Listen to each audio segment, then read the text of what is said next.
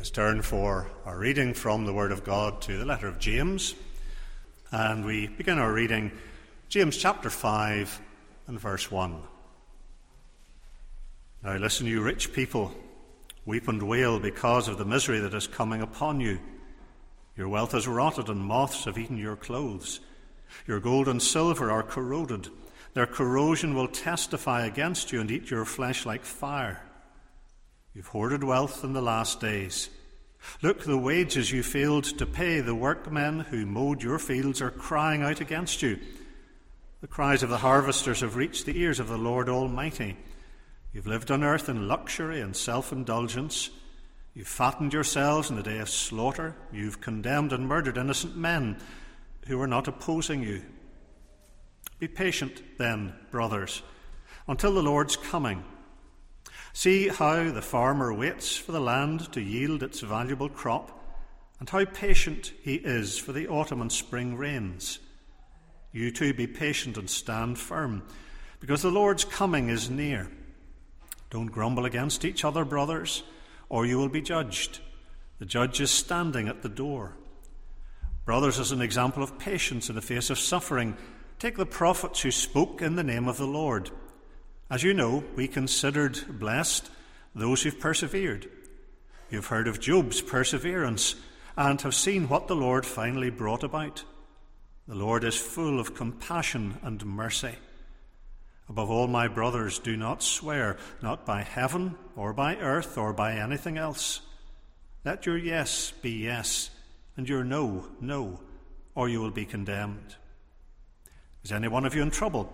He should pray. Is anyone happy? Let him sing songs of praise. Is any one of you sick? He should call the elders of the church to pray over him and anoint him with oil in the name of the Lord. And the prayer offered in faith will make the sick person well. The Lord will raise him up. If he has sinned, he will be forgiven. Therefore, confess your sins to each other and pray for each other so that you may be healed. The prayer of a righteous man is powerful and effective. Elijah was a man just like us. He prayed earnestly that it would not rain, and it did not rain in the land for three and a half years. Again he prayed, and the heavens gave rain, and the earth produced its crops.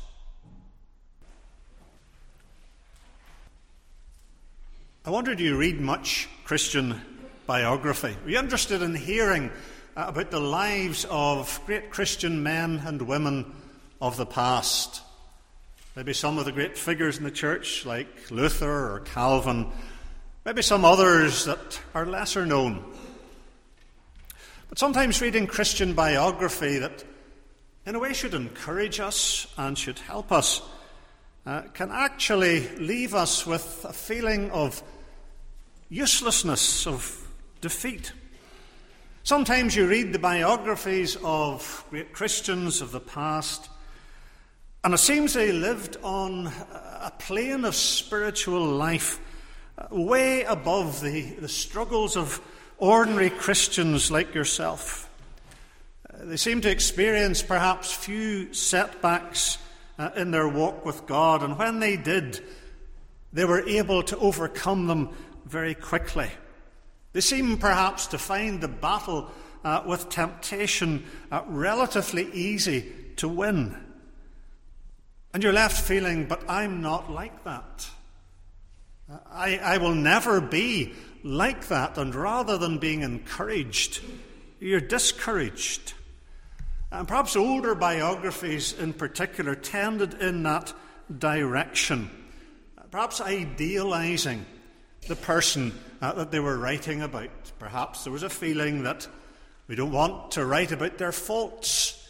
Somehow that maybe reflects on their God. And so there was a tendency, and sometimes still is, to airbrush out the struggles and the, the weaknesses.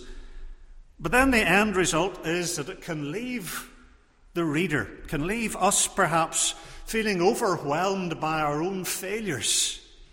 We're not like that. But then you turn to the Bible and how different it is. Because there you have a faithful record of the lives of God's people. The good and the bad faithfully recorded the falls and the defeats set out for us as honestly as their triumphs and their successes. Uh, the fact is that in the end, when we read about God's people in Scripture, we have people that we can identify with, not those that we feel we will never be able uh, to reach that pitch. Uh, and James, here in the portion we're going to look at today, uh, uses one of the great Old Testament figures to instruct us with regard to prayer. So now we want to turn to verses near the end of James. We're not quite there yet. James 5, and we're looking at 16 to 18 Lessons in Prayer, Part 2. As we look uh, at these uh, verses, first of all, we note mutual ministry mutual ministry. Uh, James has already dealt with the ministry of the elders, those set aside to position of leadership and oversight in the church of Jesus Christ. Uh, now he goes on uh, in these verses to apply uh, what he has to say about prayer to the life of God's people in general, not just to leadership, but to all believers. Therefore, he says in verse 16, confess your sins to one. Therefore, it means, in the light of the things I have been saying so far, things about prayer, about sin, and so on, here are instructions for all of God's people, not just for those in leadership. Confess your sins to each other, he says recognizing that sin does damage uh, fellowship in the church of Jesus Christ. And of course, in the light of what he's just been saying uh, about sickness, we, we, can't rule out uh, in every case uh, a connection between sin uh, and sickness. But as we said last time, uh, we're not to engage in some obsessive searching of our lives if we're sick uh, to find some sin that must explain it. Uh, that wouldn't be biblical, that would be unwise, but it's something that needs to be taken into consideration. Is the Lord teaching something in a time uh, of sickness? Confession of sin, of course, first of all, must be made to God. We've been singing about that in the Psalms, and Psalm 51 is a great psalm of confession. Uh, and many of the Psalms uh, include confession of sin. And after all, our sin is primarily against God. Psalm 51 uh, and verse 4 reminds us of that fact. Against you, you only have I sinned. Now, of course, uh, often we have sinned against others, but it's the Lord primarily against whom we sin. It's God's law uh, that we break. And therefore, it's to the Lord that we must turn, first of all, uh, in confessing our sins, because He is the one who is able to forgive and to deal with them. And we have wonderful encouragement to do that in many places in the Bible. 1 John 1 uh, and verse 9, having uh, reminded all Christians if we say we've no sin, we're deceiving ourselves. Then John goes on uh, to say, verse 9 of 1 John 1 If we confess our sins, he is faithful and just to forgive our sins and to cleanse us from all unrighteousness. So there we are reminded there is always the means of dealing with our sins in the Lord. He is the only one who can remove our guilt. He's the only one who can cleanse us.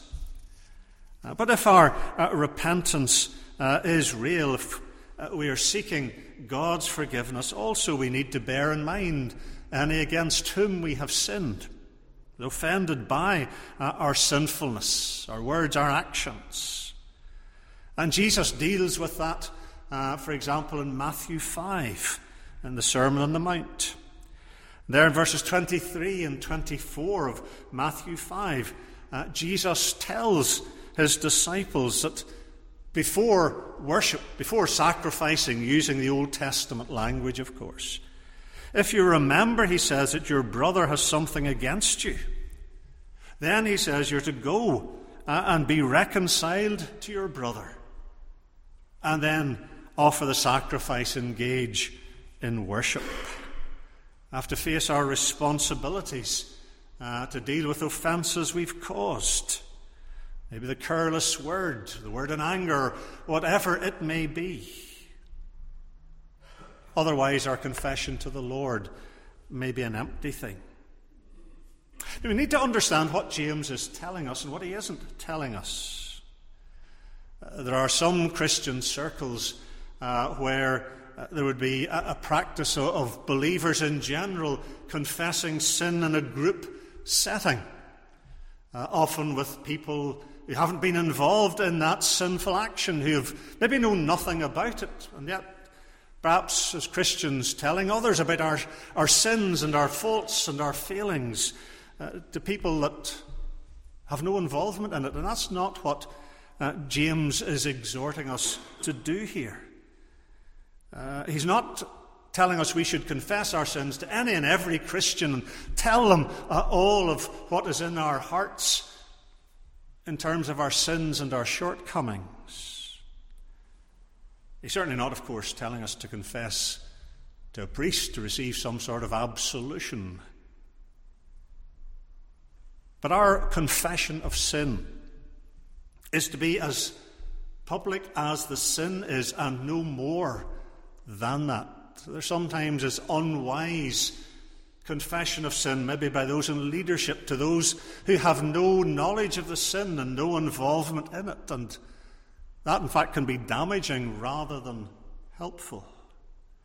We deal with the sin in the circle that is involved in the sin. And we're to deal with those uh, against whom uh, we have sinned and to seek uh, their forgiveness. That's the kind of confession that James is describing here. And of course, then it's to be met with a forgiving spirit. Colossians 3:13, "Forgive as the Lord forgave you."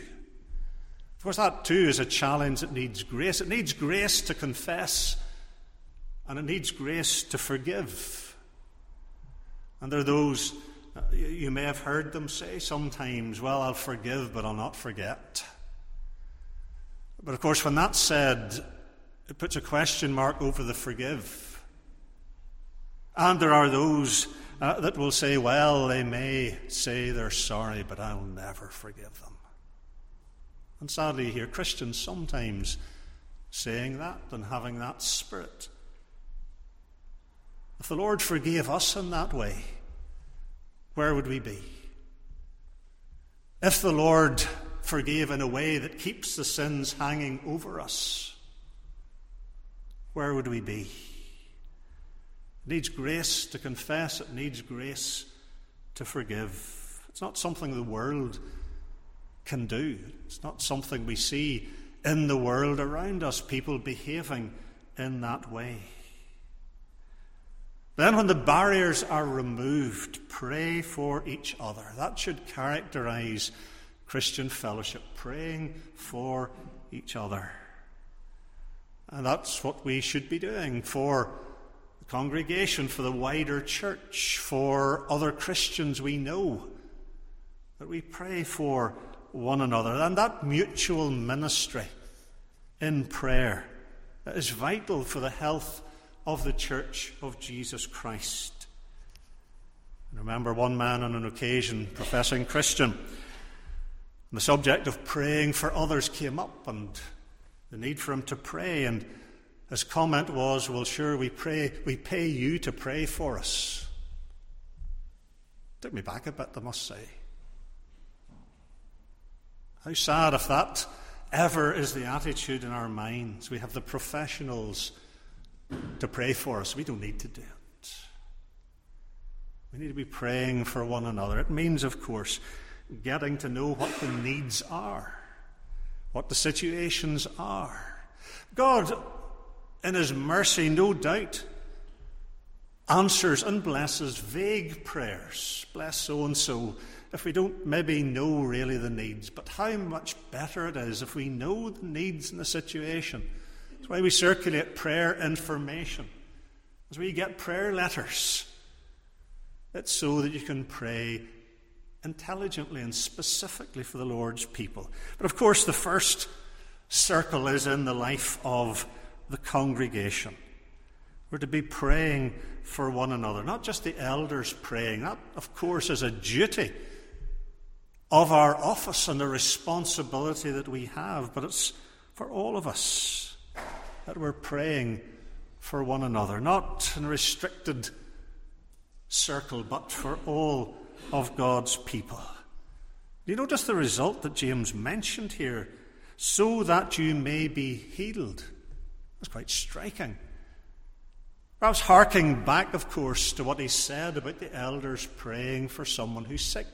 And if there are obstacles to blessing, sin that has not been confessed, if it is dealt with, then there may even be physical healing. I think James has taken that into account. Certainly healed spiritually, no doubt about that. Obstacles to blessing are removed. And in the fellowship of God's people, a healthy praying for one another, a healthy concern for one another. And that is vital. Mutual ministry. You don't need three years at a theological college to be able to pray for each other. It's for all of God's people. What a ministry we can have. And there are those, I'm sure, when we stand before the Lord at the last day, uh, there will be some who will be rewarded richly, who maybe had poor health, limited opportunities, but who gave themselves to pray for other Christians. And they'll probably be way ahead when the blessings are handed out of preachers and people who were busy and running here, there, and everywhere with a big Bible under their arm. And there'll be those who prayed faithfully who will be rewarded. Let's seek to be among them in that mutual ministry. James then goes on to write in the second place about vital principles, vital principles relating particularly to prayer. He goes on at the end of verse 16 to encourage us. Sometimes, of course, even preachers fall into simply making Christians feel guilty for not praying more. Have you ever had a diet of teaching like that? Have you prayed enough?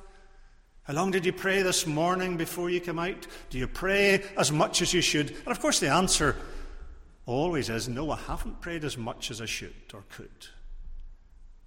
But driving people with a sense of guilt actually often achieves very little. And what James here does is encourage us positively. The end of verse 16 the prayer of a righteous man is powerful and effective. There's encouragement for the Christian. Here are several principles, and just in those few words, that we can all take to heart. Uh, the word that James chooses for prayer there, there are several words for prayer. You don't obviously pick that up in a translation. But the word he uses here uh, is a word that suggests a degree of earnestness. That's why in the authorized version, uh, it's translated the fervent prayer, uh, and that catches it. It's, there's a degree of earnestness, uh, of fervency in praying. Prayer is a serious business. You know that when you try to give yourself to prayer, it's hard work. It's probably the area where, as Christians, we're weakest. And we shouldn't approach it casually. We're coming into the presence of our God and Father. Think of that. Always think of that when you're praying. And so you come with reverence. You should come also with anticipation, shouldn't you? With eagerness, knowing that God is more ready to answer your prayers than you even are to make them. Hebrews 11:6 He rewards those who earnestly seek him. If you seek him earnestly in prayer, he will hear, he will answer. And of course, we should be moved by the needs of fellow believers. Think of it in the context here. Uh, the, the outworking of John 15 12. Love each other as I have loved you. And one of the ways we love fellow believers is praying earnestly for them. Listen to Paul writing in 2 Corinthians 11:29. Who is weak and I do not feel weak? Who is led into sin and I do not inwardly burn? A very powerful pastoral outlook of Paul. Maybe sometimes, if Christians were honest, their version would be Who is weak? And I'm glad I'm strong. Who is led into sin? But I'm not because I'm a good Christian. Paul's outlook so different. Members of the body of Christ, we can't cut ourselves off from others. We can't live as spiritual hermits who don't take any interest or concern for our fellow believers.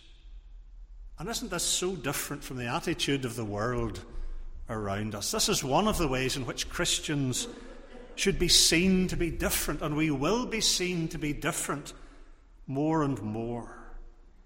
That our values, our attitudes to others are not the attitudes of the world. When one sins, we don't respond with gloating or with self righteousness. You can see plenty of that in the world. Somebody falls. What's the reaction of others? Well, it is perhaps to gloat over their failures or to feel how much better I am than they are. The Christian rather should be responding with prayer, with concern.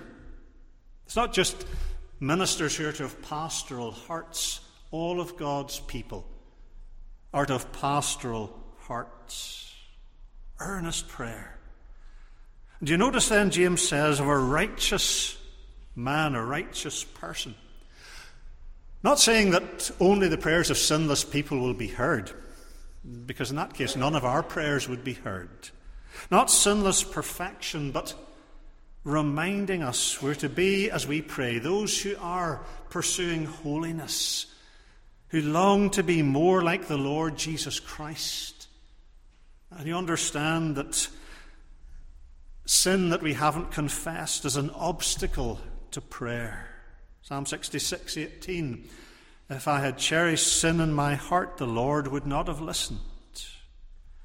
And so confession's all the more necessary to open the way for our prayers and our intercessions.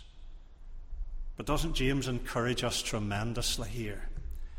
That if we are coming to God in the right spirit, in the right way, depending on Christ for our own forgiveness, the prayer of a righteous man is powerful and effective.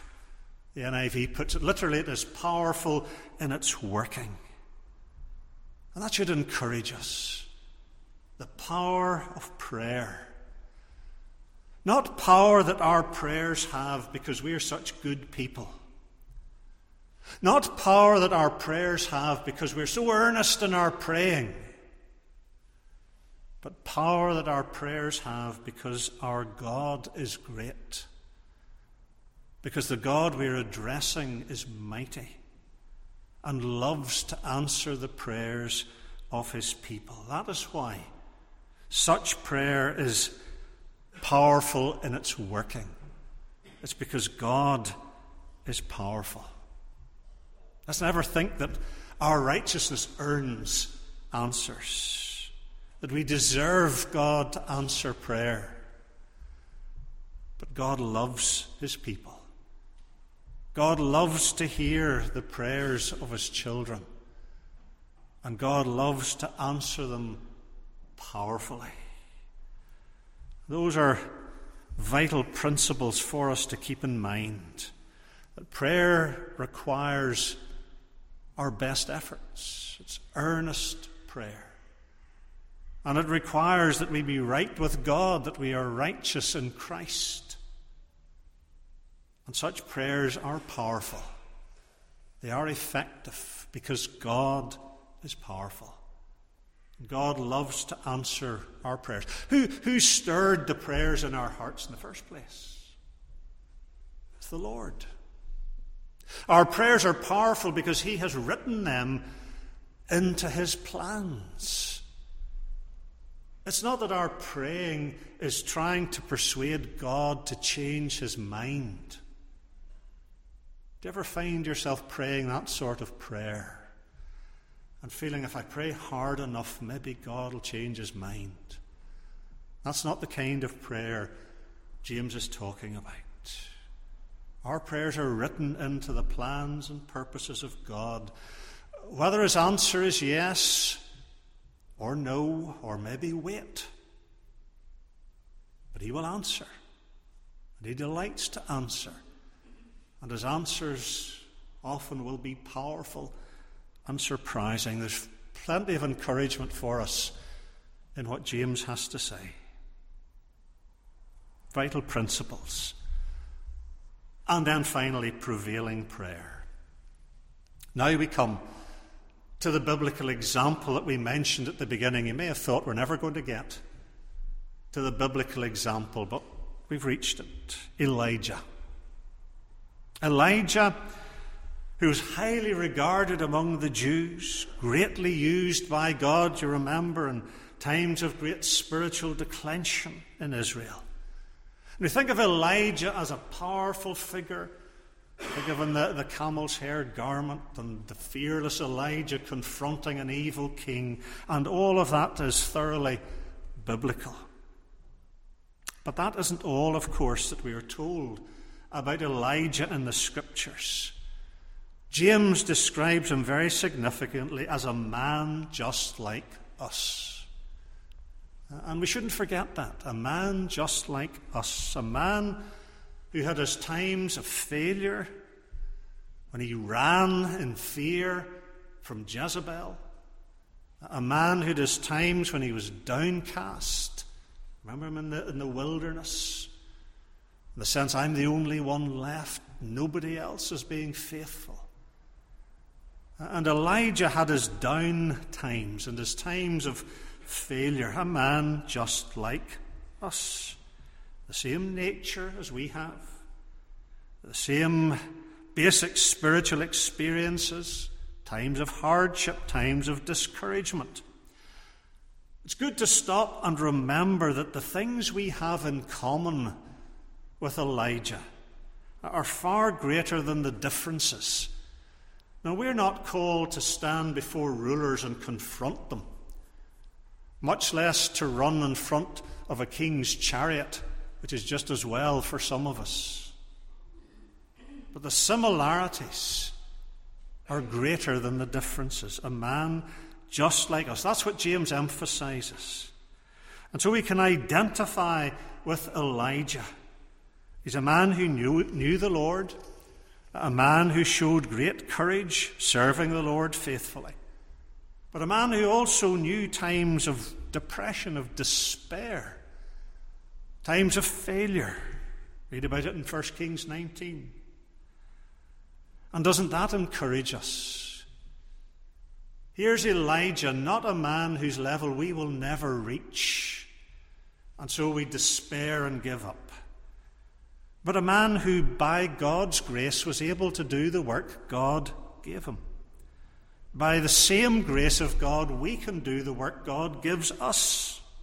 God hasn't changed. And in particular, of course, it's prayer that James has in view. Elijah prayed earnestly. He prayed. James tells us that it wouldn't rain. Now, it's interesting, actually. You read through 1 Kings there's no reference to Elijah praying that it wouldn't rain. But clearly, the Lord has revealed to James that that was the case. Elijah, no doubt, was praying on the basis of what God had said he would do. That's how we should pray, of course. Pray according to God's promises. And Elijah did that. And it didn't rain, we are told, for three and a half years. He's simply doing what God had told him to do. And then he prayed, and the rain did come. And listen to the description 1 Kings 18. He bent down to the ground and put his face between his knees. Why did he do that? It's odd. Uh, and some of us are never going to be able to do that again. But why did he do it? It wasn't to attract attention that people say, oh, look at Elijah, look at him bent down like that. Amazing, he must really be praying. It's simply a mark of his earnestness in his prayer. Earnest that God uh, would answer. And the result, of course, was fruitfulness. The heavens gave rain, the earth produced its crops. The time of judgment passed, and the time of blessing came. And Elijah's prayers were part of God's plan. We may not be praying for the rain to be withheld in the nation or the rain to come in the nation. There are times when prayer for rain has been appropriate. But Elijah is an example of earnestly praying and taking God at His word and praying on the basis of God's word and God's promises and giving ourselves to prayer. Elijah was a man like us. After that great event up on Mount Carmel, the praying for the rain, it was after that that he panicked and ended up in the wilderness. He's a man like us, and that's encouraging. This is not some level of spiritual life you and I could never reach. What Elijah was that's good was by God's grace. What you and I are that's good is by God's grace. And by that grace, we're to be praying people. Praying like Elijah. An example to us to pray earnestly. And God will answer in His way, in His time, and He'll have the glory. That's the kind of example we need. You read stories sometimes of, uh, of the great figures of the past, and the Puritans, for example, and the hours and the hours they spent in prayer. The, the, account of one whose name escapes me, who, who, who, to keep himself awake for hours of prayer, put his feet in cold water. I think, should I be doing that? I certainly haven't, I can tell you that.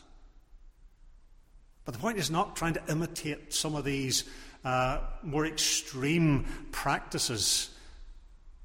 The point is to pray earnestly with the strength God gives us and the time God gives us, and to pray earnestly for blessing on His people and His church, and yes, in the wider world. There are many examples in the Bible of praying people, and Elijah is one of them. May God enable us to be Elijahs in our praying, earnest, taking God at His word and praying His promises, and seeing God's answers and giving Him the glory.